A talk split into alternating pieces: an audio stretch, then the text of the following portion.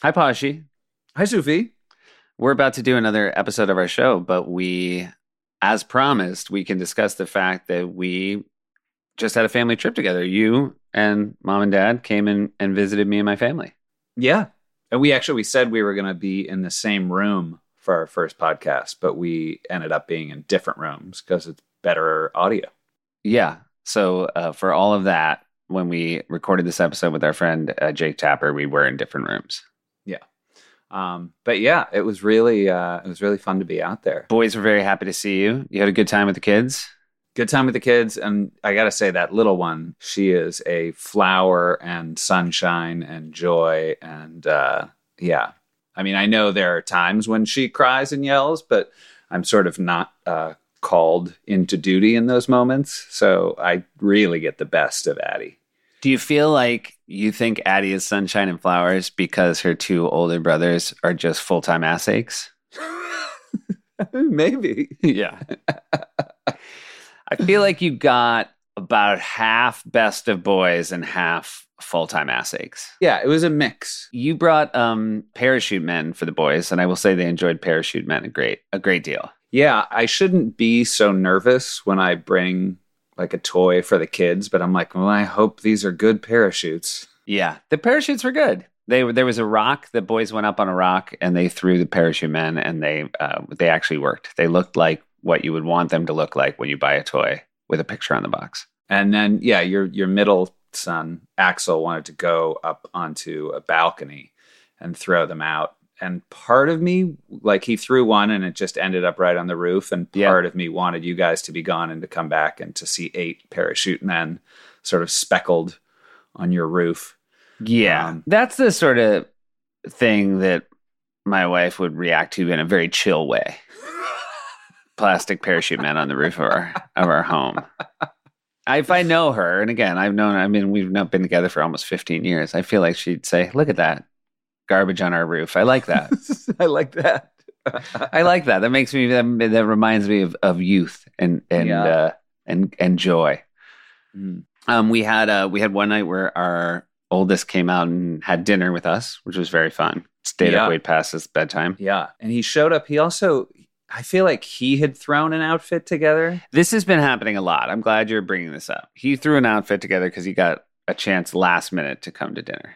Right. And it looks like he grabbed stuff that maybe he wore two or three years ago, or it's stuff that belonged to his younger brother because he looked like it was like it's like those British schoolboys who look like Yeah. they're wearing like shorts and a uniform, but it's all very small. Insanely short shorts. I think the problem is both of the things are true. They are A, clothes he used to wear, and and B, his little brother's clothes because it's just hand me down. So I understand his confusion. He opens up a drawer. He's just been told if you get dressed fast, you can come to dinner with your Yeah. grandparents and your uncle. And I mean, it's a look. It's very short shorts, very high socks, and too small a sweater, too. Yeah. No, I mean he had they were hand me downs that he turned into take 'em backs. he did. He wore an outfit of taken backs. Yeah. And uh but yes, it was uh it was very nice. It was very nice to have you all here. I'm extremely happy when I have my parents and my kids all in the same place. And that was great. And oh, the other exciting thing was we didn't know how quickly Addie would process that you were Poshy. Yeah, because the last time I saw her, she just called me daddy. Yeah. As evidenced by the fact that if you're listening to this, not only do we look a lot alike, we sound a lot alike. So you were getting Yeah. a lot of daddy last time, but she was great. I would say the second she saw you, she was locked in on Poshy. Yeah. And then it's like it's such a satisfying thing. I'm sure as a grandparent, as an uncle, as anyone who's sort of related to a small child when they start saying your name and they say it with such delight. It's it you can't help but be happy every time she says it. Like our That's true. conversations weren't deep, but they didn't need to be. You guys didn't really, yeah, you didn't get into it. It was all very surface, but it was very nice. Yeah. Um, there was, um, uh, you know, obviously this will, uh, you know, time stamp uh, when you visited, but um, uh, some very something very sad happened uh, while you're here. Uh, Paul Reubens, known for playing Pee Wee Herman, passed away, and you, he was a dear friend of yours. Yeah, I uh, I was in. He did a play of uh, of Pee Wee that we did out in Los Angeles, and then we took to Broadway.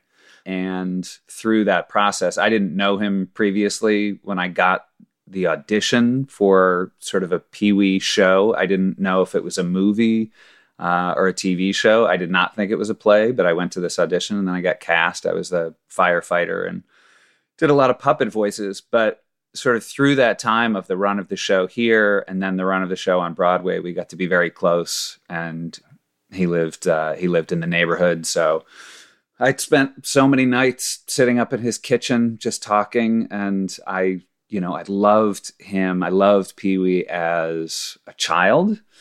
I loved the Playhouse. I loved Big Adventure, and getting to know him and call him friend. I consider myself very lucky, and he was so funny, and he had all of those sort of Pee Wee quips would come out all the time. If you said i just need a minute he would say who has that kind of time? Um, he if you said you loved something he would say why don't you marry it? Uh, he he was always so fast with those things that seem so sort of like i don't know so childish but when done when delivered well and when delivered by him it just it was yeah it was pure joy and uh and he also like there was something in the show you know we we worked together to try and make some parts of that show work a little bit better. I'd pitch jokes, and there was something in the show. I really forget what it is. I need to watch it again. Um, and it would never land. It was a joke in the show that would never land. And I would come up with alternative jokes for it. And I would be like, what about this? What about this? Like, it's just dying. It dies on the vine every night. And he would say, oh, he's like, I get so excited every night to know that that joke's going to bomb and it's so like it's just he had a different way of looking at the world and it's it's things like that he also this like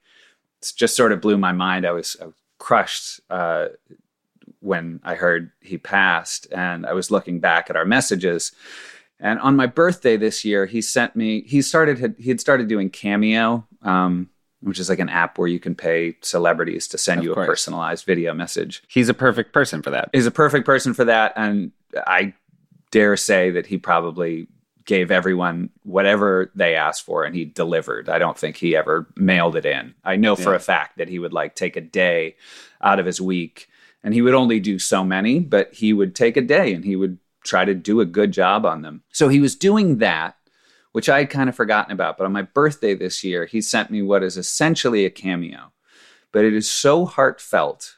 And when he passed, I like scrolled through and I, I watched it because it's like, you know, people are always, they say, like, you know, say what you want to say to people while you have the time. You know, tell them that you love them, tell them how important you are. And in this message, it's like two and a half minutes, and he says the nicest, most heartfelt things to me in the world. And i was just like, oh my gosh, this is amazing. And then I called Lynne Marie Stewart, who played uh, Miss Yvonne and has kind of been in all the Pee Wee stuff. And I was talking to her, just remembering Paul. And I said, well, he sent me this video. And she's like, oh, yeah, he sent those to everyone.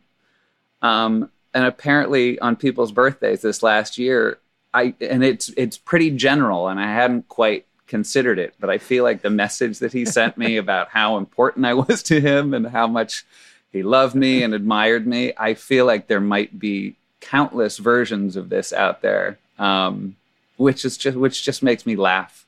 Well, I should also say that you know I, I had him on the show. I was also a fan of his, but because of you, I got to be friendly with him. And one thing you could count on was that he would send you a Christmas card every year.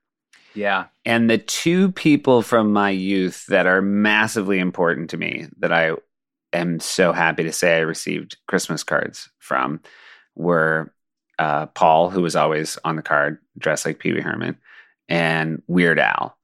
And mm. I when I think back to our youth, and there was something uh, I don't know. There's a similarity with both of them because they just came from this really.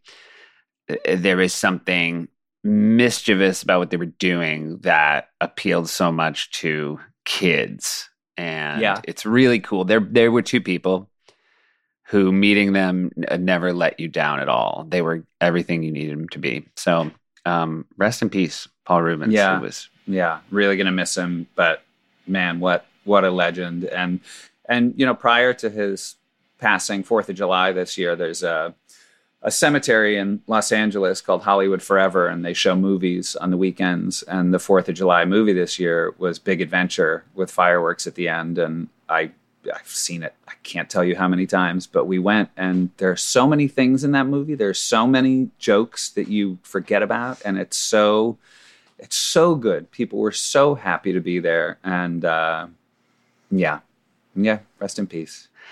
Rest in peace, uh, Paul Reubens. And before we get to the wonderful uh, Jake Tapper, we want to remind everybody that we're going to do a, a listener episode. We want to hear your stories about trips you took uh, during Labor Day or at the end of the summer. Also, if you have any questions for uh, Josh and I, you can record them. Just go to speakpipe.com backslash family trips pod. We are begging you to do this because one of our producers sent a message to us that was submitted as anonymous, I think. Definitely our dad. It's definitely our dad. And guys, we don't, the last thing we want is for our listener episode to become more conversations with our parents. So please participate Yeah, so that we can get some fresh voices. Yeah. Also, I feel like he's trying to like work the uh, work the jury. Yeah, he's basically saying that he didn't think that the that our mom was nice enough to our dad on the podcast. Yeah, I mean, we'll probably end up playing it. I mean, I think, look, if I had to put money on it, you're going to hear that message. But we'd also like to hear from you. So uh, do uh, uh, leave us a message, speakpipe.com backslash family trips pod. And now our wonderful conversation with Jake Tapper.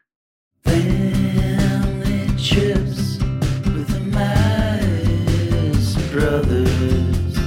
Family trips with the Meyers brothers. Here we go. Yeah. Yeah.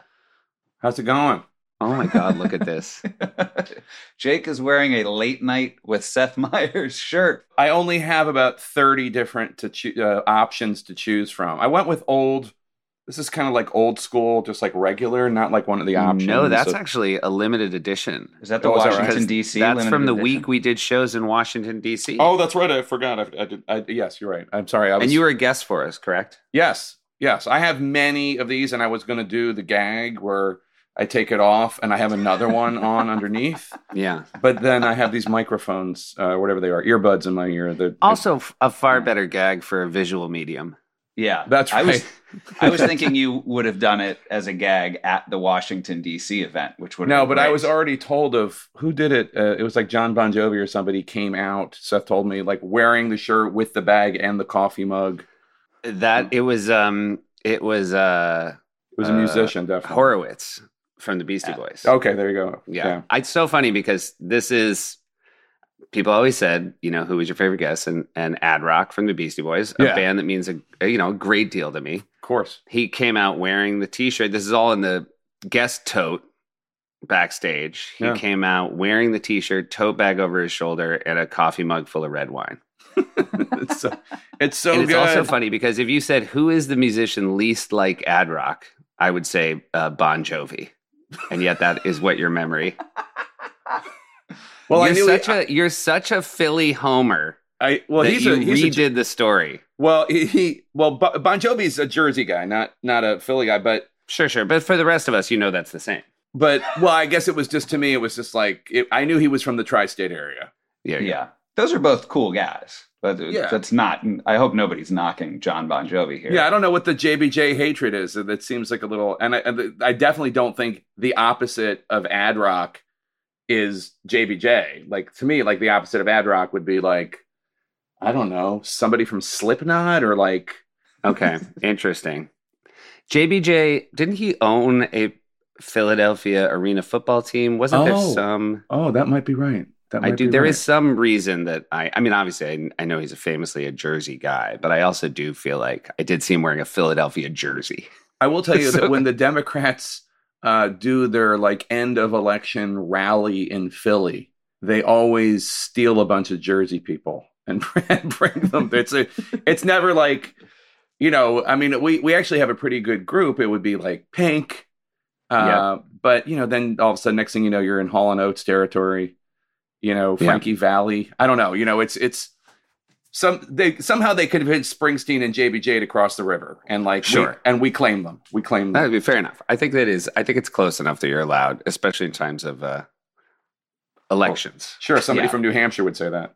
Now, real quick, Hey, I do whoa, also want to. I want to point out the limited edition late night with Seth Meyers in Washington D.C. T-shirt is even more limited than this because we traveled our show exactly one time in October of 2016. We took our show to the Warner Theater in D.C.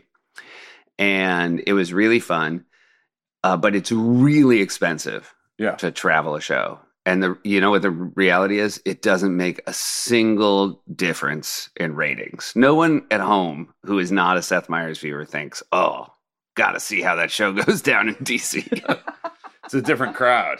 It's Different a crowd. different crowd. Instead of New let's see, Yorkers and let's see if he tourists. can make this uh, this New York City humor work in Washington D.C. Challenge accepted. Yeah. yeah, Guests didn't have to take the Acela to do this show. yeah. I should do it in the deepest, the reddest county in America. That Oh would my be. I think then you'd tune in for it. Yeah. I mean, then, you know, but it would it would end tragically. I mean, it wouldn't it would be like it, would be, like, last the, show. the Blues Brothers. It would be. I think it would start like the Blues Brothers. Obviously, we'd have chicken wire up, and then ideally, I'd I'd win the crowd over Yeah. with the with the rendition of maybe Stand by Your Man. Yeah. I, I don't I don't see that happening, but I, but I appreciate the conf- I appreciate the optimism. I appreciate the optimism. Jake, I forgot this, uh, or I, maybe I never even knew it. Born in Staten Island. Yeah.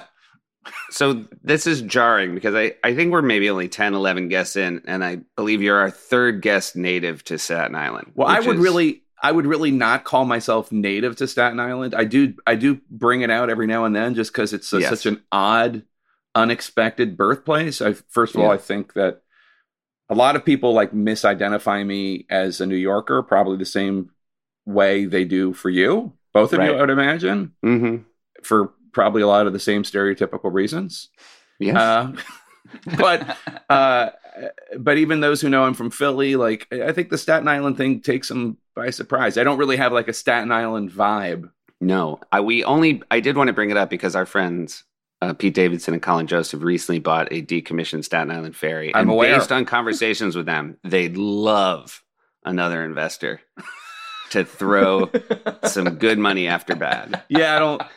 Yeah, I don't- I'm much more. It, that it's probably more likely that I'd go in on a, you know, like a cheesesteak uh, shop with Rob Sure. McElhenney than McElhenney than than uh, than that. I'm not. I don't really identify as a Staten Islander, and I and I certainly don't identify as myself as A as terrible businessman. or or cool enough to hang with uh, Davidson and, I and will Scarlett say- Johansson's husband. I mean, I don't think That I yeah, I guess based on what they're if they're trying to create some party vibe with their new Yeah, that's not- Island ferry. I mean, in the same way, look, they haven't come to me either, so I think that uh, I'm not no judgment, but Davidson, Jost, Tapper, I don't say like a. I mean, unless they want to turn it into like a news ferry.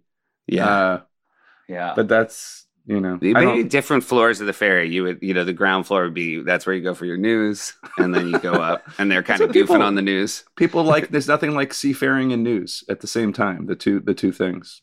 Two great tastes. Tickets still available. You have one sibling, I do have one one blood sibling and three step siblings. okay. Did you ever travel with the step siblings? Yes. Oh, yes. Oh wow.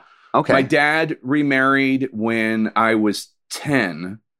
And so all of a sudden we're splitting our time between my mom's house and my dad and my stepmom. And the, there was one older stepsister and two younger stepsisters.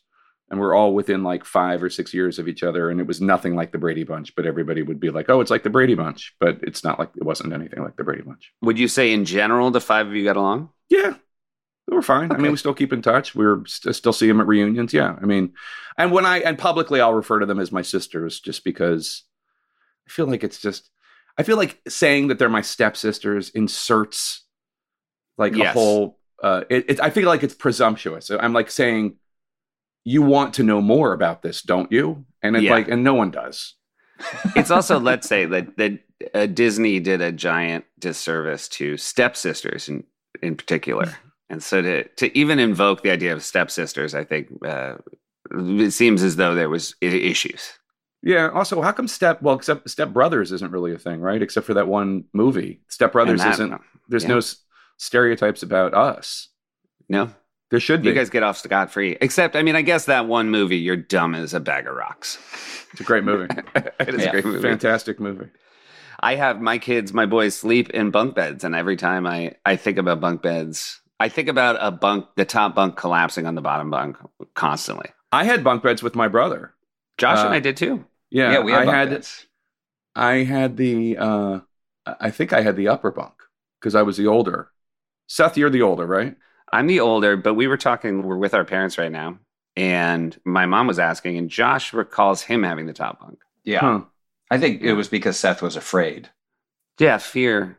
Yeah. Fear led a lot of my decisions. I remember uh, Aaron, my little brother, who is now six six. Aaron, we thought this was really funny. He would lie in the bottom bunk. He must have been like three, and I must have been like seven. And he would put his foot up, and I would reach down and I would just grab his foot. And we just thought this was the funniest thing in the world. I thought it was funny because his foot was so little. I just remember Yeah. laughing because his foot was so little. But I mean, when you're that age, the the stuff that makes you laugh. Well, also this was before iPads, so pretty much Right, grabbing feet and cable. Yeah. and cables. So just like if you could, if you could put your hand on a human foot, There was books and holding foot. holding holding feet and books. That's what we did back So the how young are you guys when your parents get divorced? I'm uh so like I'm like eight and Aaron's like four.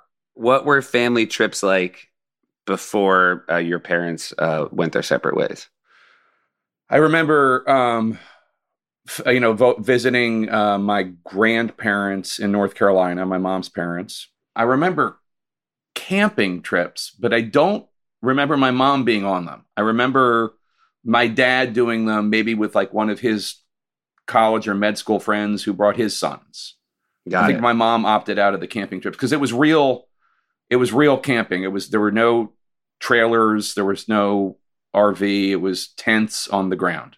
Was it, were you in campgrounds? Like, was it car camping still, or were you hiking in with gear and setting it up sort of in the middle of the woods or by a stream with nobody else around? Some something in between. Like it was definitely Okay. a campgrounds, but it wasn't like with a big bathroom and Right. community shower. It was definitely rough and not particularly fun, as I recall. Oh, Like, interesting. okay. Because I, I sort of now would would think of you as sort of being pro camping and pro outdoorsy. I'm definitely pro outdoorsy, and I have no problem with. I, I actually, I'm very uh, pro outdoorsy. We, you know, we we go to Idaho and we fish and all that stuff. He goes But- to Idaho with Jimmy Kimmel. Everybody.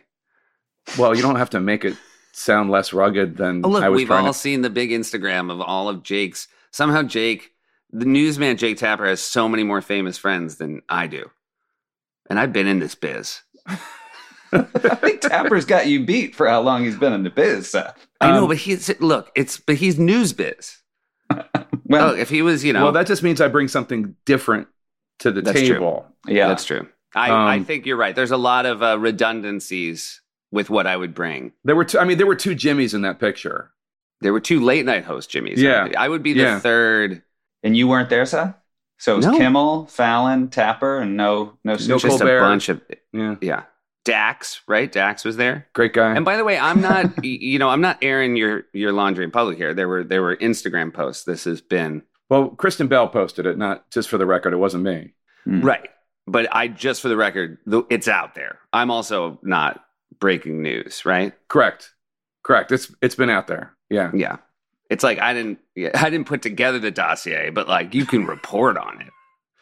I reported on its existence. I did not report on the contents. Just for the record, I did the same. I did Just- the same for what it's worth. Just for the I think record. we both approached that the same way. yeah. Um, Do you know that uh, you know the dossier? I know we're getting off track here, but you know okay. that uh, you know who my guest was the day the dossier news broke. Holy crap! I do remember this. I do remember this. It was Kellyanne Conway. Kellyanne Conway, Yeah. and it broke while she was in the dressing room, and I we felt it was only right to go to her dressing room, and I had printed out The my CNN story. story. My story, yeah, that yeah, I wrote with. J- uh, and I said, "Hey, I do you know about this?" And she's like, "What is it?" And I I handed it to her, and she she just sort of skimmed it real quick and uh, very uh, very uh, politely and very quickly looked at me and said, "I'm going to need a few minutes," and uh, and uh, I, I walked out. she's a pro. She is a pro. Let's just make one thing clear. She is a she is a pro. Um, all right, so we got off track. So you now you sort of obviously you camp with the stars. We've established this. You're, It's you're fishing. It's we fly fish.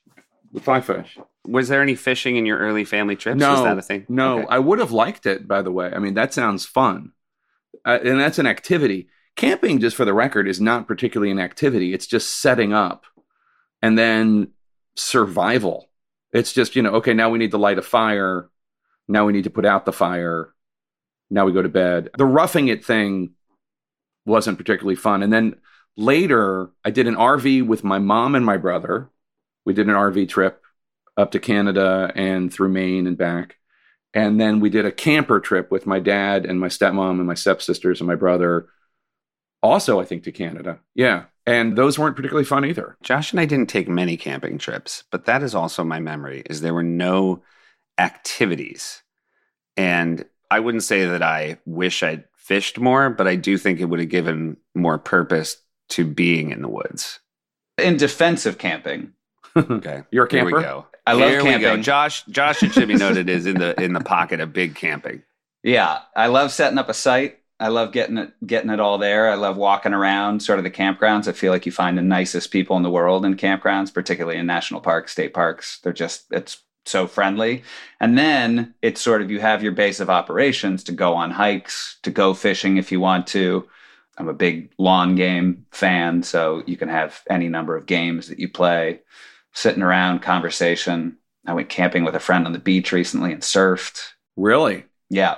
So that stuff's all great.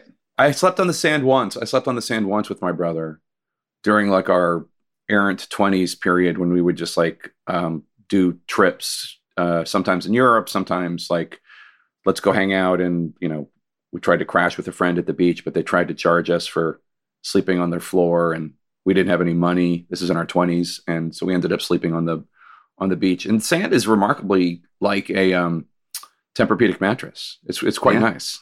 Yeah. It is. Yeah, it's a, it has a really body memory Yeah. uh, element to it. Which beach? Where? Where? Where were you? This feels like it was one of the Delaware beaches, which is where people go when they live in DC. There's a a, a run of. By the um, way, you because you mentioned Europe, I had elevated so high up where you and your brother were sleeping on the beach, and the fact that it Oh, was no. the shore, the Delaware, the Delaware Shore, not even the Jersey Shore.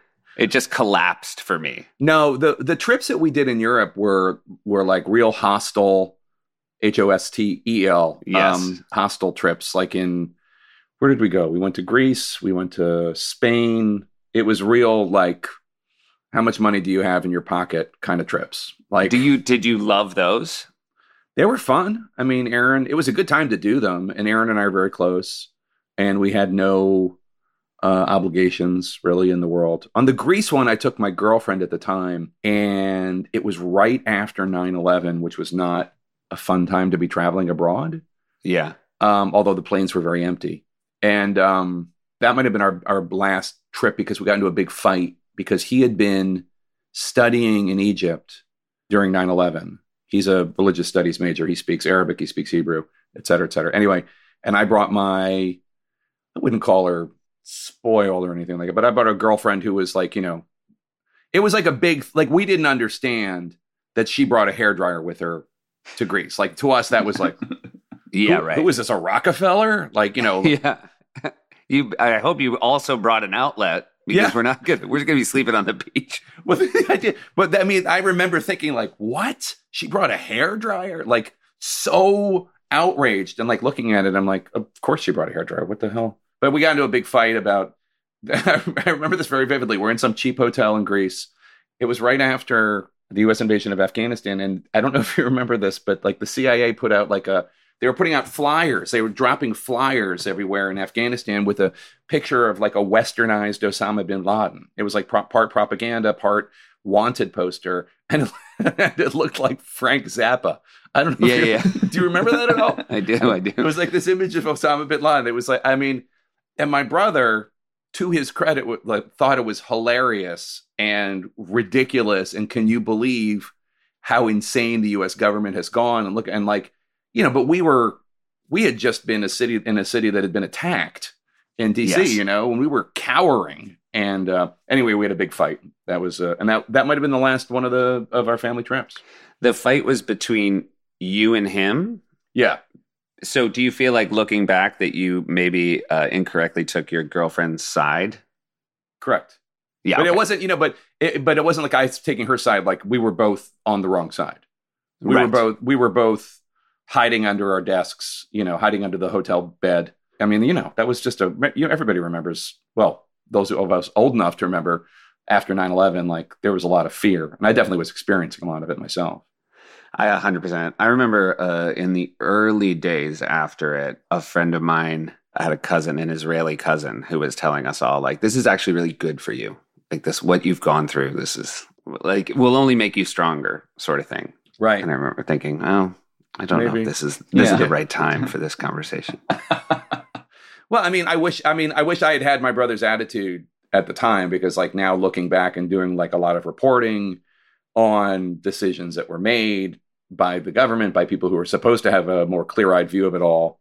I wish I had been more clear-eyed about it all at that exact moment. It was a tough time to be clear-eyed. Now, do you also, even independent of taking a trip with your brother and your girlfriend after 9 11, is that a good idea anytime? No.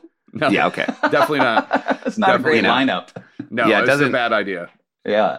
Because with everything that uh, we could, uh, you know, 9 11 led to so many terrible things. But um, I don't, I feel like this, it's unfair to pin this on 9 11 as well. It feels like this. was doomed from the start. yeah, this, you, this came from, you know, inside inside the house. It came from a right. it- this was you can't put this on Al Qaeda. Right. No, this is Yeah, this, this- this is there's a lot. was, And look, this I'm was a gonna- bad decision. I I'm not going to give them a free pass on anything, but right. I, I feel no, like it's it's fair. This is a bad decision to, to Yeah. go. I should either go to Greece with my girlfriend or with my brother, but not with both of my girlfriend and my brother. I agree. That's Yeah. that's smart. Josh and I have traveled with our uh, significant others a couple times, and I feel like yeah, that- but we each yes, had one. We Right. each had one. yeah. We never did. Josh and I weirdly didn't. You know, we worked together in Amsterdam, um, but we didn't. I wouldn't say we ever traveled much. We took that adventure together, but we had our own. We we were never on the road together. yeah. Hey, we're going to take a quick break and hear from some of our sponsors.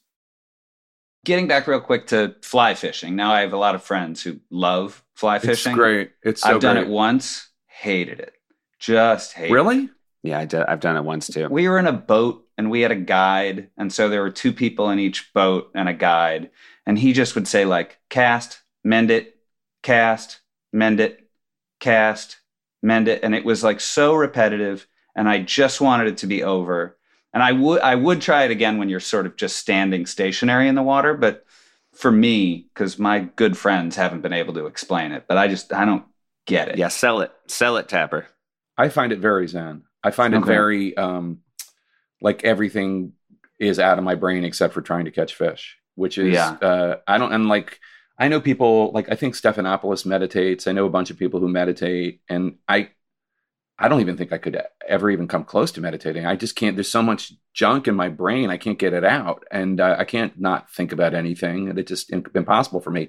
But fly fishing is the closest I can come to that is because I'm only thinking about the objective at hand.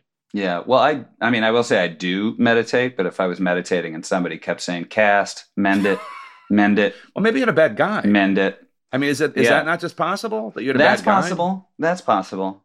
I mean, he never stopped saying the same two words over and over and over again. It was really, it was, yeah. So there's this late night host named Jimmy Kimmel, Uh-huh. Sure, sure. and he's got a dear fi- friend, a dear a friend, friend of mine, and he's got a fishing lodge in uh, in Idaho. Yeah. And, like I would, I can hook you up if you want. Great. I'd to love, go. yeah, I'd, I'd love to go. Yeah. I think Seth is not into it, but, uh, Oh no, but I would go. I would go to a famous person's lodge. I the one time I went fly fishing, I uh I hooked my own eyebrow. You have to wear sunglasses. You have to wear big. Oh yeah, well thanks. I wish you'd been my guide. You guys have had where have you, where are you going fly fishing? It's New Hampshire. It sounds like. It was a guy in an unmarked white van, and it sort of it seemed like it had been very recently painted. Like where are you? go- Not, like Lake not Erie. proper stencil. It was no. I went. I was in Colorado. I was visiting friends in Colorado who were all enthusiasts for it, and they sort of believed if they took me out, I would also fall in love with it. So, by the way, since since this is about family vacations and such, like this is a great family vacation that we do every year, the Yeah. Idaho the Idaho trip, because it's not just me and fancy uh, fancy folks. Uh, you didn't mention, but Jennifer Aniston was there too, and Jason Bateman. Oh. But but um, Yeah, it's not. pretty big list. Yeah, I mean, Courteney Cox, uh, but uh, Mark Rober, if you're into the YouTube, and David Chang, the chef. Anyway, Hmm. that's not important. Wow. None of that's none of that's important. No, I mean it's cool though. is like um that the wife goes off with a whole bunch of women and has a great day and the kids go off with groups of kids like alice my daughter runs off with bateman's daughter and uh and adam scott's daughter and my son runs off with bateman's son uh with uh adam It's scott's amazing, son like just in this story, how you keep finding ways to drop new names. i'm not dropping them they're they're they're just there They're sort of just tumbling out. PJ Clapp's son, uh, PJ, you know him, he's uh, John Knoxville. Uh, his son uh, is also there. Oh my God, you're such a good friend with Johnny Knoxville. You call him PJ. Well, that's his real name. Yeah, sure, I get it. So let me tell you, here's here's a story that you might enjoy, even though it, it, it involves at least two names being dropped. But I've Go dropped so it. many already. Yeah. We are gonna, I do want to say, out of fairness to you, we are gonna put in sound effects after this with just a giant clang Okay. every time you mention a celebrity. So well, ring once the bell, I drop, Jake. one- but let me ask you a question. Once I drop a name, if I mention Yeah. that name again, am I picking it up? no, but we're gonna, if you mention it a second time, we're gonna put in a boing sound effect as if it uh, So ricocheted back. Yeah, like it bounced. so first time you say it, it's a clang and then a boing. You are the one who brought up the photo, just for the for the record. That's true. I do think I do want our listeners to know I don't think Jake would have dropped all these names, but uh, the Pandora's box. You are the Pandora. I'm the Pandora of this story. Anyway, so Jimmy Kimmel, Yep. Jimmy Kimmel tells my son and Graham Scott and Rocco Clapp that they can ride around on the golf carts. Great. Dream. A dream for kids. Yeah. Adam and I are fishing. Adam Scott and I are fishing. And I get a phone call from my son because there's been an accident. Now, obviously, this is terrifying because golf carts can actually kill people, as you know. Sure. Most important thing up front, nobody seriously hurt. But he had flipped a golf cart, dented it, and um, because he and Graham and Rocco were they weren't just like riding it around they were doing like stunts and acting like you would expect teenage boys to act if you gave them permission to ride around in a golf cart Especially if one of them was the um, son of PJ Clapp's. you're, you're way ahead of me so adam and i are furious and adam and i are you know lecturing our sons from the banks of the snake river on our cell phones and mad. And we're calling the guy that runs the lodge and we're saying make them do manual labor and make them you know all this stuff. And and i say to adam like should we be getting pj involved in this? And like will he care? Will he remotely care and so PJ texts us out of the blue, and he's just this is Johnny Knoxville again. So he, and he and he's like acting like he's a, he's he's really concerned and blah blah blah. But then later I find out that he he he, he asked Rocco if they had it on videotape. Yeah. yeah. Had to.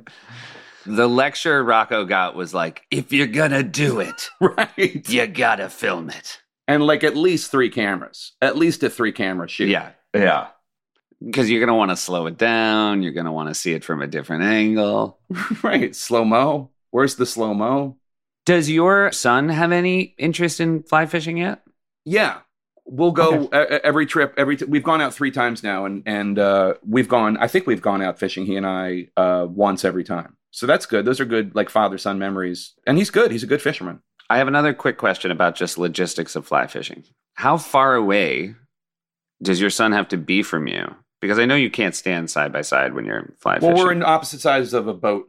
It's a it's a big fly fishing. oh, so boat. you do it from a boat too? Oh yeah, yeah. You do it from a boat. And so you've and never do you have you ever done the the time I did it? I was standing in the water. Have you done that? there have been times that I've gotten out and done it for like a little spell. Gotcha. But uh, and Kimmel's like an amazing fly fisherman. Like he's really really good at it. And like he, you know, for him, like the bigger the challenge, the more fun it is. Like it, it's Right. this whole other thing. Well, I would say then catching it with your hands. right? I mean, let's be honest. Or catching it with my hands. yeah, right. Even tougher. Sort of like uh, like whose line is it anyway? He has you have to put your hands underneath so it looks like his hands, and then you have to catch a fish. I can barely catch it with like you know TNT and a, and a big hock of meat. But if you go out for a day in, in Idaho, what's an average haul for tapper? It's all catch and release. You throw them all back, but it's probably so, but you know how many catches maybe like on a good day, like uh, somewhere between ten and twenty. and how many hours are you out there? A long time. You'd be out there from like ten to like four. That's pretty rewarding. I mean, I think twenty fish in six hours that must feel nice. Yeah, yeah. I mean, Okay. I'm probably overstating when I say twenty, but like ten to fifteen. Let's. Well, it's a fish story. Obviously, a lot of the people who are there are one day going to be guests on this, so we'll just be checking in with them. If, Yeah. Well, they I'm- think I'm- twenty is high or low. I know people who are. I mean, I am one of the worst fishermen on the trip. I'll just say that right now. Who's number two after Kimmel? You know who caught, you know caught a big fish his first time out was Mulaney. There we go. Ah. We got a new name. I, you know what? Guess what? I just caught one because that's what I was fishing for. I knew if I asked, you wouldn't go back. You'd give us a, another name. Mulaney, Mulaney's a good fisherman. Well, there you go. He caught a big one. I'm going to try to get it back to these these family trips. real But this, quick, but this is just for the record. This has all been a family trip. Just it's been a modern. Yeah, family yeah, Josh, yeah. uh, Josh, I should note, is now becoming a real purist about the pod. Is that right? He doesn't like when we get off track. Seth Okay. loves talking about backstage stuff, Hollywood stuff. Yeah, Get that somewhere else. we were here to talk about family trips. yeah. Thank you, Josh. Thank you for keeping it pure. Yeah. I mean, you guys are going to keep veering back into your sort of. Well, I'll go back to the to the to the camping trips to Canada. One with my Great. mom and one with my dad. It's separate ones because of the divorce. And I'll say both and both of them featured breakdowns of the camping apparatus. Hmm. The RV that my mom rented, she was, you know, she was a nurse in Philadelphia, didn't make a ton of cash. And the RV she rented, I think the I think what my brother or I said when we first saw it in the rental agency was like, you know, you're like you drive in and there are all these incredible campers and RVs and with my, my mom points to the one that we're we're getting in and one of us said that old box which is just you know what a rude Yeah. this poor blue collar nurse has saved up for months to take her sons on a trip. Do you hear about that comment, or does she sort of just swallow she, she, that? She no, no, she Yeah. never okay. never brought it up again. I Hmm. remember saying it. That old box. Anyway, it breaks down in Maine. It breaks down in a town called Monson, Maine, and uh, and the part like has to be ordered. So we're like stuck in this town with nothing to do. And uh, yeah, that was it was it was rough. And then another um, like literally what we did was we found an old basketball and we found like a milk crate and we like just for hours just shot baskets into a milk crate that was like you know seven feet up or like not even and then the other thing was the uh the camper that my dad rented uh and attached to my stepmom's chevy impala you know you fasten it you know you Yes. fasten it to the i don't know what all that stuff is called whatever No, I don't either, but I know that, uh, yeah, they have to be fastened. they have to be fastened and at some point he took a turn and it broke off. It's pouring rain. Pouring rain. We're in canada. The thing is broken off. And then so at some point the decision is made to for us to go into a ho- to get a hotel room. And the o- only hotel and the only room is an expensive one. And hmm. there was like softcore porn on the tv and the movie's name was vanessa Wow. so that's it those are my memories and you couldn't you couldn't turn the TV off. we kept That turning you- it off. That was The part of the parents, thing my about dad and stepmom kept turning it off, and all the kids were united in laughing and laughing and turning it off. It wasn't So- even the movie itself; it was like a preview for the movie that kept airing on the Ah, in-house right, cable yeah. channel. hotel. you TV, can buy sure. this. You can buy this for yeah for seven ninety nine or whatever it was at the time, and the Yeah. movie's the movie was called Vanessa. If we had been in a um, sort of car trailer situation and the uh, it became unfastened, I would have absolutely no confidence in my dad's ability to fix it. Oh, But I certainly would have confidence that he would try, and that uh, he would also not maintain a, a level of cool over the course of this. oh boy, Was that your dad? he was not no a not first of all, let me just say, very. Both my parents are alive, although I don't think they're interested enough in in me that they'll be listening to every podcast I do, including the, including this one. I don't even think they know what podcasts are, to be completely No, honest. But then, you know, if they if they listen to this, they'll get that info that they're both still alive. well, which will be pretty- somebody might tell them about it. Ted, I heard a, I heard your son on the Seth, this the Seth Meyers, uh, Josh Meyers Family Trips podcast. Who? We'd be really impressive if it had that name recognition from an old person. yeah, that's what we're gunning for. My dad would, by the way, but he would he would be happy because he would immediately would assume that you're both Jewish, of course. Even though Of I know you're I know you're not, and I know you have the whole routine, and it's and it's good. It's a good shtick. Yeah, But good. Yeah. um, What does that mean? Shtick. what is shtick? When you say Kidding. shtick, by the way, the girlfriend I took to Greece, you'll appreciate this, Sarah Feinberg, not Jewish, Huh. not Wow. Jewish, Sarah Feinberg. Um, and I didn't tell my dad that she wasn't Jewish because I just wanted him to assume that she was Jewish. yeah, Why would I provide the other information? I would say you got. There's three data points there. Yeah. where it was Sarah Feinberg brought a hair dryer. Although from West Virginia. I mean, that's that's oh, the there other- you go. So um, at one point, we'd been dating for like six months, and uh, I think it, uh, we were getting pretty serious. And uh, I, she went to synagogue with me for the High Holy Days. I was complaining about the services to my dad because that's what that's what my, my people do. Um, complain and specifically about services. He said, "Well, what did Sarah think?" And that's when I chose to tell him the truth. It occurs to me, Father, that you probably are under the impression that Sarah Elizabeth Feinberg is Jewish. But at that point, I'd gotten this the commitment that she uh, would, that if it got serious enough, she would convert. But it didn't. It never got there. well, six months you got that. You got that commitment. Six Well, it was in? like we were in our thirties. You know, we were on the Okay. track. Yeah. yeah. Third date, Alexi told me um, when we have kids, we're going to raise them Jewish. Third date, Oh, I got it. I got it out of my wife, Jennifer. I got it on the first date. you got her to agree. Wow. I, I said, I said, if, yeah. I mean, it was a first date conversation at that point because I was in my mid thirties. Anyway, Yeah. How did this all come up? Feinberg, Uh, Meyers. I think it, you Podcast. just did it out of cruelty to Josh, who wanted you to stick. oh, you said family trips. shtick. Oh, you said shtick. no, no, no. But we were also talking about your dad, and you were saying both my parents. are oh, wonderful we lost. guy, smart doctor, very caring person, not handy. No, with a broken car thingy and um and not cool as a cucumber with a broken car in the pouring rain with five bratty kids in Canada. Definitely not. our dad always had something wrong with his car that was drive. It would always drive him insane. Oh yeah. For example, he would say, "There's a knock." It was he was like it was like the telltale heart always with his like just something. Because he had killed somebody, because he had killed a woman. Yeah, he did. I well, that's what we think. And then we found out that he had hit a drifter with his car, Right. and that the knock Right in the trunk. yeah. The- yeah. But so he would always tell us stories about how he'd brought the car to get it serviced and tried to explain the knock. And they all thought he was crazy. Does that ring a bell, Josh? Yeah, he had. I remember he had a, a Lincoln Town car, and he got uh, like hubcaps. They were wire wheels, um, and it was like just a you know a pretty thing. Like they were cool, but there was some little tick that would happen. But there would always be like there always be a knock. He'll get in my car in L.A. and be like, "This is making a noise over here." Yeah. he hears ghosts in cars, and then he brings it to a mechanic and says, "Find the ghosts." You know those ghost hunter shows where they bring that Yeah. like, you know, green light into houses? We should just do a show where it's just people doing that for dad's car. Just Yeah. Weird dude with a long gray ponytail and Just make sure it's not a blue light. Yeah, that's true. You don't want a blue light in my dad's car. They filmed uh, they filmed Vanessa in the backseat of my.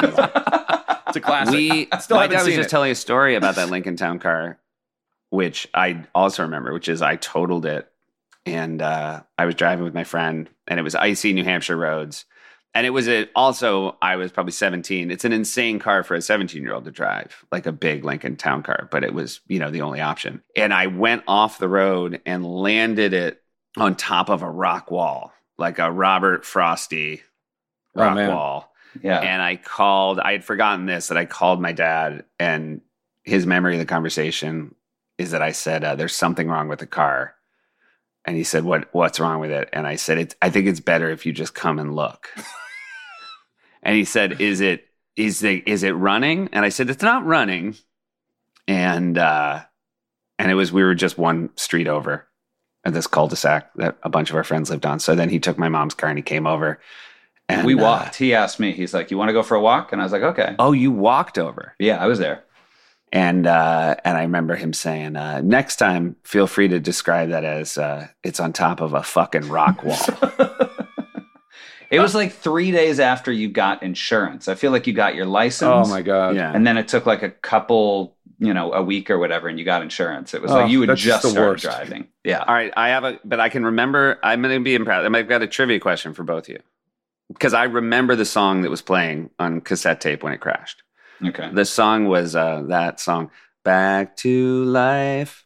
Back, Back to, to Who sang that song? reality. How many want it? How How many many need need it? How many- right? A soul to soul. Soul II Soul is correct. No, Yeah. nice. Very well done. I Dad, it just I'm wondering when when um does this car have a wall? Does it have a what do you mean does it have a wall? Because the car has a wall now.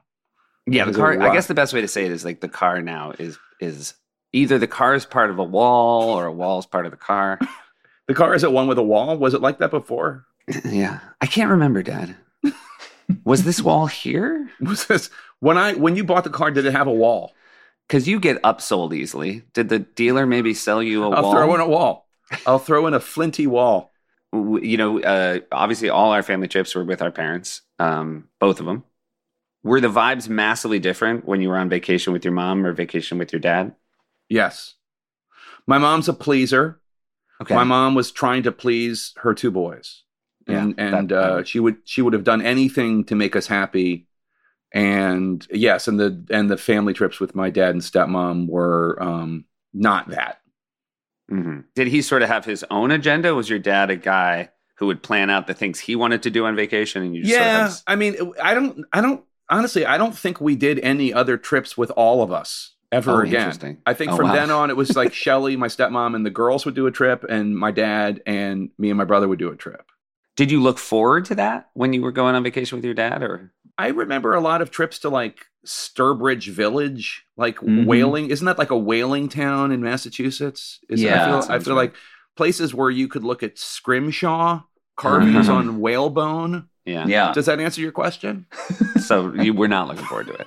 I mean, I, I, I mean, are you looking forward to scrimshaw? You tell me. You're a 14 year old boy, and and you're and you Yeah. get to do anything you can do. I think Uh, it. I think it might have been Scrimshaw. Well, you're from New Hampshire. You're from think- New Hampshire. yeah. so I'm scrim- thinking back, and I You do might have think it, I think the answer blood. is Scrimshaw. I do briefly want to circle back in case Josh doesn't know this story, but and again, hopefully Josh will allow it because it's about uh, the a first famous time. person. uh, for No, it's about Jake and I. So, but it's about two famous people. so, um, there was uh, uh, in Martha's Vineyard, I guess a whale, a dead whale, washed up, and so there were whale bones on the beach. And uh, Wait a second. How long was it? How long was how long was this whale sitting on the beach? it was. Uh, I just I remember, man, we just heard it moaning for a year. no, Just, uh, just a year of whale rotting. I just feel like my father-in-law and my brother-in-law all of a sudden got real excited because you know it's like, hey, dead whale, and then Sure. they somehow got a whale bone Yeah. and they were so excited. There's a whalebone, and then they just, you know what, you know where it is, Josh? Yeah, Have you seen yeah. it? It's like lashed to a, a post on the porch. I hope that the um, statute of limitations here have passed because I, I sense that it might be illegal to remove a whalebone from a beach. It depends on whether or not you've you've carved on it. I mean, I think I, I think it's really just a question of. But it, to me, it was so deeply stupid that they put all this work into getting this whalebone back, and then all they did was tie it against the post of a porch. And yet, I would say five times a summer, I hear someone going, "Cool whalebone, Tom." like I mean, people are, are just over the moon that they know a guy who's got a whalebone. I like it every time I see it. So funny. Yeah. You make it sound like it's it's really uh, lashed to the porch in a very haphazard and unartistic kind of way. Like, um, I was I will say I was thinking the word lashed before he said lashed. Oh, is that right? That that is I mean it is but he's also his father-in-law is a, a home builder, so he knows what he's doing with with rope. Yeah. Um it's on there. Had Seth Seth would have like tied it to the porch and it would not be a good a good Mm. knot. Quick correction: Seth would have left the bone where it was. You wouldn't have left Yeah, the that's house fair. to go look at the bottom. I at would the not dead have whale, disturbed the whale grave. right? Right. Yeah. That's the knock Tom's going to hear. I'm still curious about the the people of Martha's Vineyard just letting a whale rot on the beach. Again, First. I don't know the details. I just know that. All I want to say it was there like it was a beach that like people don't go to. It was like just a, a part of the shore, and it was. It's called it's it's called Dead Whale Beach, so it doesn't get a lot But of. had it been attacked by I feel like the whale bone washed up. It wasn't like he ripped a bone off a carcass. I don't believe. it had to have been. He had well, to at it- some point, but I don't. There were two bones, and he and Toya each took a side and made a wish. No, I don't know. I feel like we're gonna do some digging, um, and find out the real story of the whalebone. I do think Josh, at some point, we should just have Tom because he is family at this point. I think Tom, Tom, my father-in-law, who is so endearing and lovely. Mostly, it would just be great to have him on, tell his stories, and then have his two daughters on to correct him. My father-in-law gave a speech at our wedding, and this is the most, the perfect illustration of his relationship with my wife Alexi. He said, uh, "You know, I'll never forget a trip we took to Barcelona." And uh, my wife screamed, "We've never been to Barcelona." that was uh, that's how it started. His, a good his speech. his. By the way, if he if he does get in trouble for the absconding with uh, uh, with whalebone from Yeah. the beach, which I'm sure is in violation of many Massachusetts statutes, I'm sure that Tom can prevail upon local defense attorney Alan Dershowitz. Alan Dershowitz, who is who Dershowitz. is who I do not know, but yeah, but he Yeah, is a member we- of uh, yeah, we know. of your circle, of your Martha's Vineyard circle, I believe. Yeah. He's a he's a uh, I, I am a uh, there's a circle of constitutional scholars, of Right. Which I am, a, and we just believe that uh that the the law the law is blind. When it comes to whales, When it comes to whales. ladies and gentlemen of the jury, Jake, I want to because again we're talking about my father-in-law. The first time Jake and I met, and I should note this was one of the nice things about Twitter early on. Now I know that Jake is already calling it X. I still call it Twitter. so uh, Twitter X for Jake. So you would actually meet people on Twitter, and that's how we met. We uh, we DM'd. astoundingly, as I recall it, you reached out to me, which which is which is I, I say I'm surprised because you are a much bigger deal than me. yeah, but he's also thirsty. Yeah, very thirsty. I thought you were going to be my back door to being friends with Kimmel. Is that right? you should have just been you should have just been more upfront about it. I would have I did you. reach out to you. I was a fan of yours, and uh, and we got I to think I was in friends. Pittsburgh. Oh, maybe that was it. I think I was in I was either in Pittsburgh or New Hampshire, but it was one it was some place that you had a tie to. Uh, Pittsburgh being that you're a Steelers fan, right? You're a Steelers Yeah. fan. Yes. and you were, I think I was in Pittsburgh with, Obama because I covered Obama and uh and you reached out you like recommended a sandwich place is that possible Oh yeah, probably the original, the hot dog, or Primanti's, Or brother- Primanti's, Primanti yeah. brothers. yeah Yeah. so Um, that that's but I it was reached very out, nice and then we got to be friendly. But then I came to I like that you also probably suggested the two top sandwich places if you had Googled them. It's okay Like, what are the best places in Pittsburgh? But if it came from me, then I'd get the credit. These little hidden gems. this might have been We- pre-Google It was This pre might, it might have been Bing it might have been everybody was on Bing at the time It was Bing. This is before everybody was Xing. We were on Yeah. Bing. So, I was just on Yahoo oh, then Jake, uh, when I came to do the correspondence dinner, uh, Jake and his lovely wife Jen took uh, Lexi and I out to dinner. He took us to a real foodie place. because you told me you were foodies Yeah. And then we went to this foodie place in uh, in DC, and it was a wonderful meal. But it was really funny because uh, there was one thing on the menu, Josh, that Alexi would not eat. Can you guess what it is? Based on 2011 Alexi. 2011. Uh, I mean, something with gluten. No, think Hmm. about her pets in 2011. Oh, goat. Yeah, she wouldn't eat goat. And Yeah. the tappers brought us to a restaurant where one of the one of the one of the meal one of the dishes was goat. Yeah, she had a goat. Uh, they had a Yeah. she had a goat she had out a here. pet goat named Raisin Yeah. and I I think I actually knew that, but I also did not know that they were going to be serving goat. It was a foodie place, so like they just brought you food. You know, Right. they, there were, you didn't order anything. You just you just sorry about my dog. Uh, that's Clementine. Yeah, I got That's okay. Seth's baby out here, so Yeah. Um, so anyway, uh, we're about to get a new puppy, by the way. It's very exciting. It's very exciting. Yeah. Well, you know, Winston, my my dear dog, uh, Winston Oh, passed yeah. away a few weeks ago. Rest Anyway, peace. um, yeah. So they brought Goat, and it was like a big thing between Alexi and Seth. It was like a very uncomfortable moment. They brought Goat out, and I said, "Well, you." I asked you if you had any dietary restrictions, and you said you said you didn't. And Seth goes, "I didn't think you meant pets." Well, hold on. I also was just, I mean, it's crazy. It would be even crazier if you said, Do you have any dietary restrictions? And I said, We don't eat goat. That would be an insane thing to say. And now my sister in law has pet ducks and she won't uh, eat duck. So let me just say, I mean, it's Yeah. not though. It wasn't. It wasn't raisin, right? It wasn't our goat. I Not feel that like I know was- of. I'm not sure. It could have been related though. It could have been Raisin's kin. Most goats are related. It's sort of like uh, Oh, Genghis Khan. It's uh, all goats. I see. Or in some way, yeah. And all goats go That's to what makes their eyes uh, sideways and uh, look like they're all That's sort from of breeding. That's part Isn't that a cake song, by the way? Goats go to heaven, sheep go to hell, or is it the other Oh, way I around? think- oh, it is a cake song. Oh, But it's- look at it might be the other way soul around. It to might be- soul cake. And now we're going to take a quick break to hear from one of our sponsors. Jake, you just finished um, a family vacation with your kids and wife, Yes. and you guys went to Paris or France. France? Just Yeah. Paris?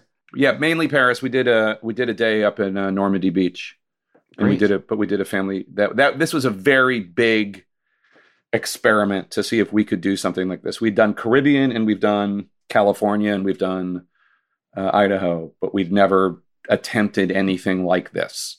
And I mean, I think it was successful, but we also called it early. We um because CNN was kind of kindly, but also somewhat passive aggressively suggesting to me that it would be better if I were in the anchor chair when the Trump indictment came down. sure. Remember, there was like a Thursday, Friday last week when they thought it was coming down. It turned out it was just something else. It was like some other guy at Mar-a-Lago or, Right, right. Dor- Dor- Trump Trump Doral or whatever. But anyway, so I looked into how expensive it would be if we canceled the last three days of the trip and ended up being negligible. So I asked the family and they were all like, yep, let's go. Let's go. Let's go home. Interesting. So they were ready to go. Yeah, I, I am the more adventuresome, more willing to be gone for like two weeks person in the family. And it goes in order of my wife is the least willing to leave the home, uh, followed by my son, and then my daughter is closer to me. Where do they want to go if they were to go somewhere? Like what? Was it just too far away, too long? I think a the the whole sleep schedule being out of whack for like a month is not fun, which Mhm. I agree with that. And then also, I think it's the duration. I think like four or five days is the max. But m- both my kids are super athletic now, and Alice is really into crew, and Jack is really into football. So they also missed like really intense workouts. Because they're 15 and 12. I think I, if I remember 13, that, yeah. Yeah. that age, I had a social life. And in the summer, the idea of it just, I, no matter where you were, it felt like missing something. Yeah, there was definitely a lot of FOMO, um, but also just, I think we, you know, one of the lessons we learned from vacations is that we need to have an activity at least a day, Right. or else people get really bored. Like, I'm fine going to the beach and reading and sleeping all day. Like, I am fine doing that. Yep. Sign me up. But they are not. So we need to do at least an activity a day. We had too many activities. Because you used to go to camp in the summer, yeah. I did eight weeks. I still can't believe I would be, they would ship us off for eight weeks. That's Yeah. nuts. Your kids ever go to camp or no? they've tried. Alice Alice has been okay going away for a week or two. Jack hates it so much. Oh wow. It's not. It's you know. It's a very Jewish thing. I feel like to go Yeah. away to camp for like two months. Mm-hmm. When Jen and I married, like, and I told her, you know, I would spend summers like away from my family for like two months. Like, she was just like, "Oh, we're not going to do that."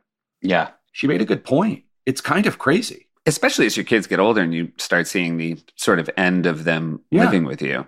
But did you? I because I have a lot of friends, and I will say the higher percentage of them are Jewish that did this and went away for eight weeks, and they loved it Yeah. so much. And Yeah. their closest friends, these are friends of mine from college, and they have far tighter friends from those camp years than anywhere else. Was that you? Did you love it? No, Interesting. no. I, I I loved it until I was like twelve or thirteen, and then uh, I was you know a little bit more bookish. Yep. Which is not a trait that does well at camp, even a Jewish Yeah. camp. Yeah. You- you- just because it's a Jewish camp doesn't mean we're we're all sitting around studying. It's No. uh, it was it was just all- reading the Talmud, yeah. little canoeing, and then mostly Talmud.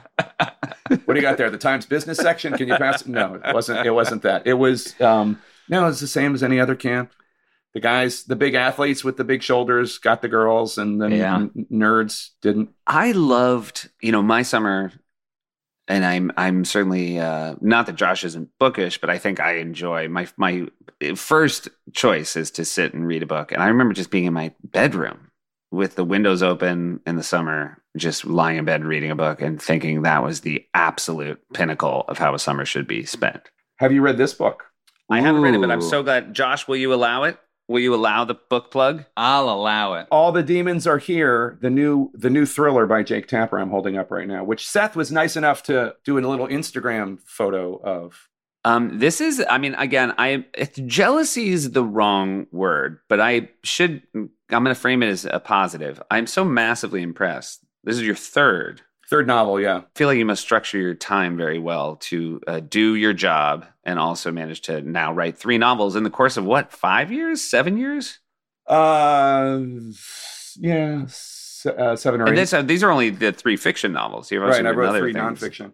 Yeah. Uh, and Josh, I don't have your address, but send me text me your address and I'll send you a copy too. Yeah, I would love to have one. he doesn't love to have his address out there. It FYI. does. Yeah. I said text it. You don't have to give it to me right now. Yeah, I know, but you've obviously you've, you've mentioned so many famous people. I, I I don't think we can trust you to not get the address out there. I'm sure Okay. you sold a ton of these books, Jake, but it also looks like you have thousands of them stacked up behind you. There's a real. I've, Jake has been doing some some media hits because I've been doing media so hits. I. I, I, actually just put this up. I was just trying to figure out. I had like a 20, 20 books uh, in the foyer and I put them behind me. Is that? Uh, oh, I thought I I didn't know that was one deep across. I thought it was like maybe twenty stacked oh, up. no, no, no. It just, it's, I don't know. I was just trying to be it creative. looks great. So all the demons here. There's a third book in the series, and these are uh, fiction, but they also play off uh, your uh, deep knowledge of history.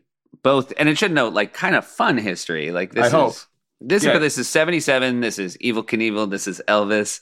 Also, this is an incredibly fraught time. Yeah. I think sometimes people forget the late 70s was Awful. I think we all assume we're living through the most fraught time. It was pretty fraught back then because we just Yeah. gotten through Watergate and the Vietnam War. Although, you know, we've also today just gotten through January 6th and the Afghanistan and Iraq wars. So, I mean, maybe it's Yeah. similar. We, and I know this is not a, a podcast about uh, books. I just want to, I did, I did want to mention it. That's all. No. The idea for including Evel Knievel, I should note, came from Jimmy Kimmel, just so you know. Wow. Now, I also want to say real quick because I do think um, I have a great love of what I would call a beach read, and this I do think your book is a is a wonderful beach read. I think you'd like it, honestly. When were you guys born? What year were you guys born? I was born in uh, '73. And seventy six. Okay. So you wouldn't remember these events, but uh, so I was born in 69. So the only thing I remember from 77, which is the year that this takes place, is Elvis dying and disco. That's really it. But when I went back to do this book, because the first book takes place in the 50s, the second in the 60s. So then I, I picked 70, the 70s for this one. When I went back, and, and you're right, Seth, it was just like a really wild time. Not just fraud, also like insane. Like the Studio 54 disco era was there was a lot more sex and drugs in the 70s than the 60s, to be to be frank. Yeah, it's also funny that the the footprint of that time is a lot shorter than I think its cultural Agreed. relevance. You're surprised when you look back at how long Studio 54 was a thing. And it, yeah, and it came out in 77. It, it launched in 77, but also every like 77 was Star Wars, 77 was Saturday Night Fever, 77 was Elvis dying and the Nixon Frost interviews and all this other stuff. But I, I feel guilty because I know I, I know Josh is getting irritated because this is a podcast about family trips. No, So no, no. I, I, this I I, like. appreciate the indulgence. I No. appreciate the indulgence. I mean, we can't we can't talk like we can't have people talk about TV shows right now because of the strike. But if you wrote Yeah. a book, we can talk about a book. So I'm happy to talk about a We're book. pretty happy to have a plug that is. yeah. I also feel like it's sort of been glossed over that maybe I don't read, but I do read, and I'd be happy Yeah. to read your book. yeah, I, I'm, I'm offering a free one. Yeah, Uh, you don't have to pay me. Just Yeah. send it to me and I'll send it to Josh because I can really tell he doesn't want to give you his address. There's just I mean, is there a is there a local library that I could send it to and just have them hold for Josh Meyers? Is that I mean, why would that don't be better? you? Why doesn't Josh go buy it and you just Venmo him?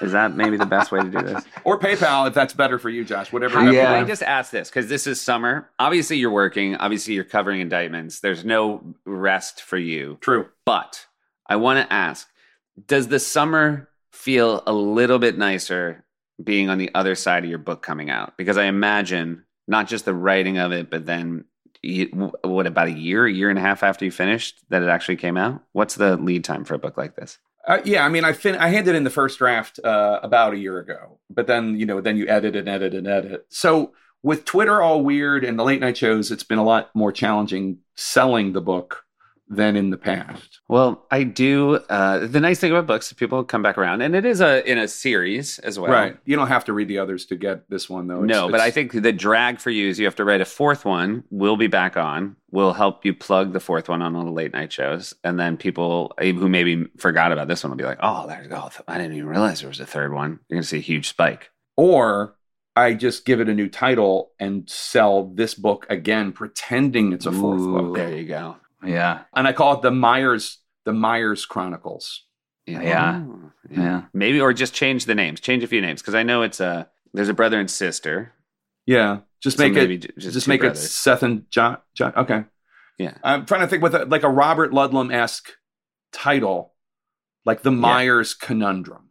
Yeah, the Mm. Meyers. Fine. You know, conundrum's better. Well, I was gonna say the Meyers Mysteries, but that sounds like a That's TV a show, kid's book, or that's like a Yeah, Hardy, yeah, yeah. Hardy Boys. right? But that would Yeah. be good. Did you guys read the Hardy? No, Josh doesn't read. Seth, did you read the Hardy Boys when you were?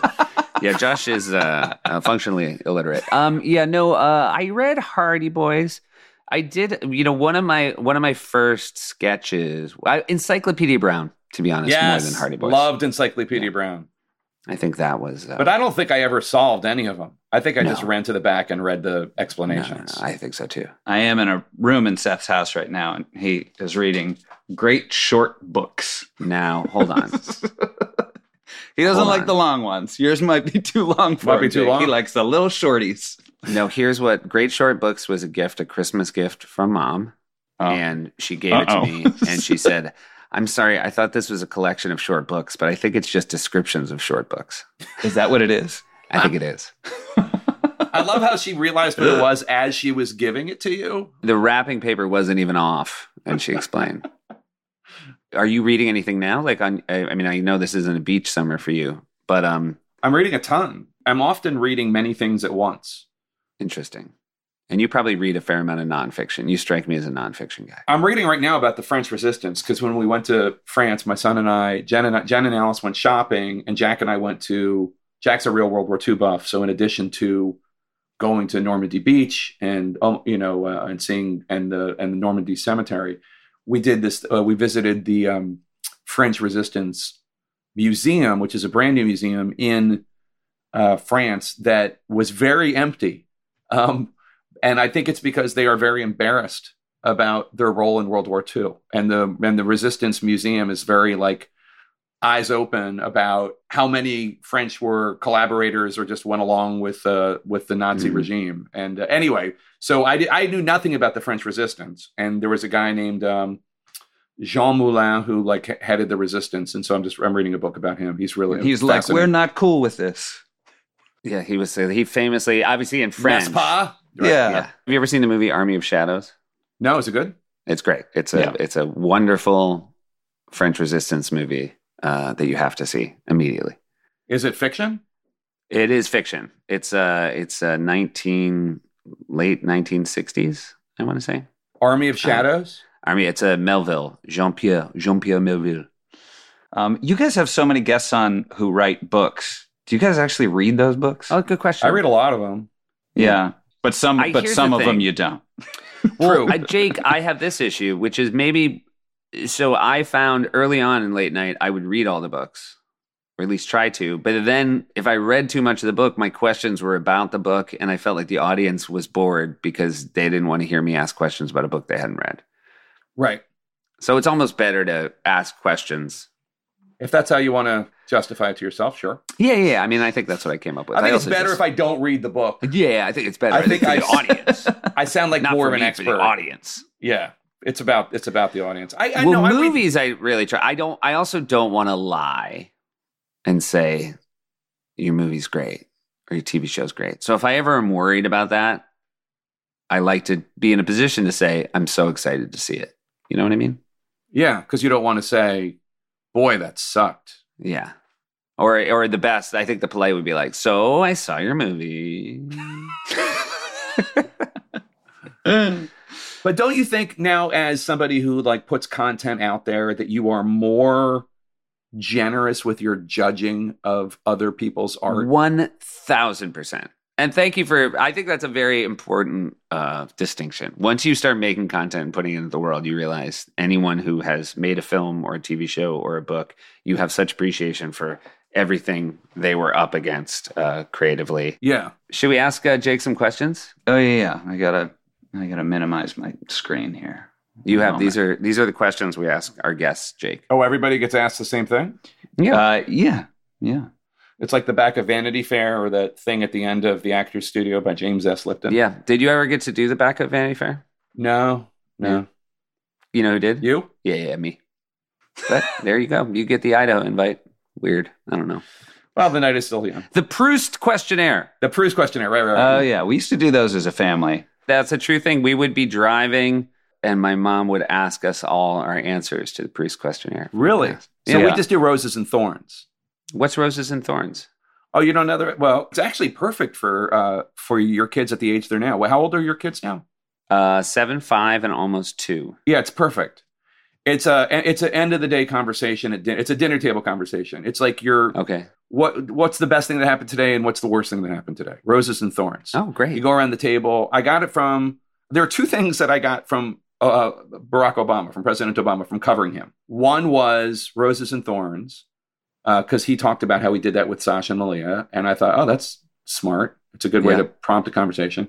And then the other one was when I do Q and A's anywhere, he would always do, "Let's go, boy, girl, boy, girl," uh, which is a way to make sure that women are heard, because otherwise Yeah. men monopolize and women, for whatever reason, don't raise their hands as much, which is and a top. you know what? I will use this. Uh, I will shout out the other author in the Tapper family, Yeah. Alice Tapper. Now fifteen. How old was she when she wrote? It's Raise Your Hand, right? Raise That's your the- hand. Eleven.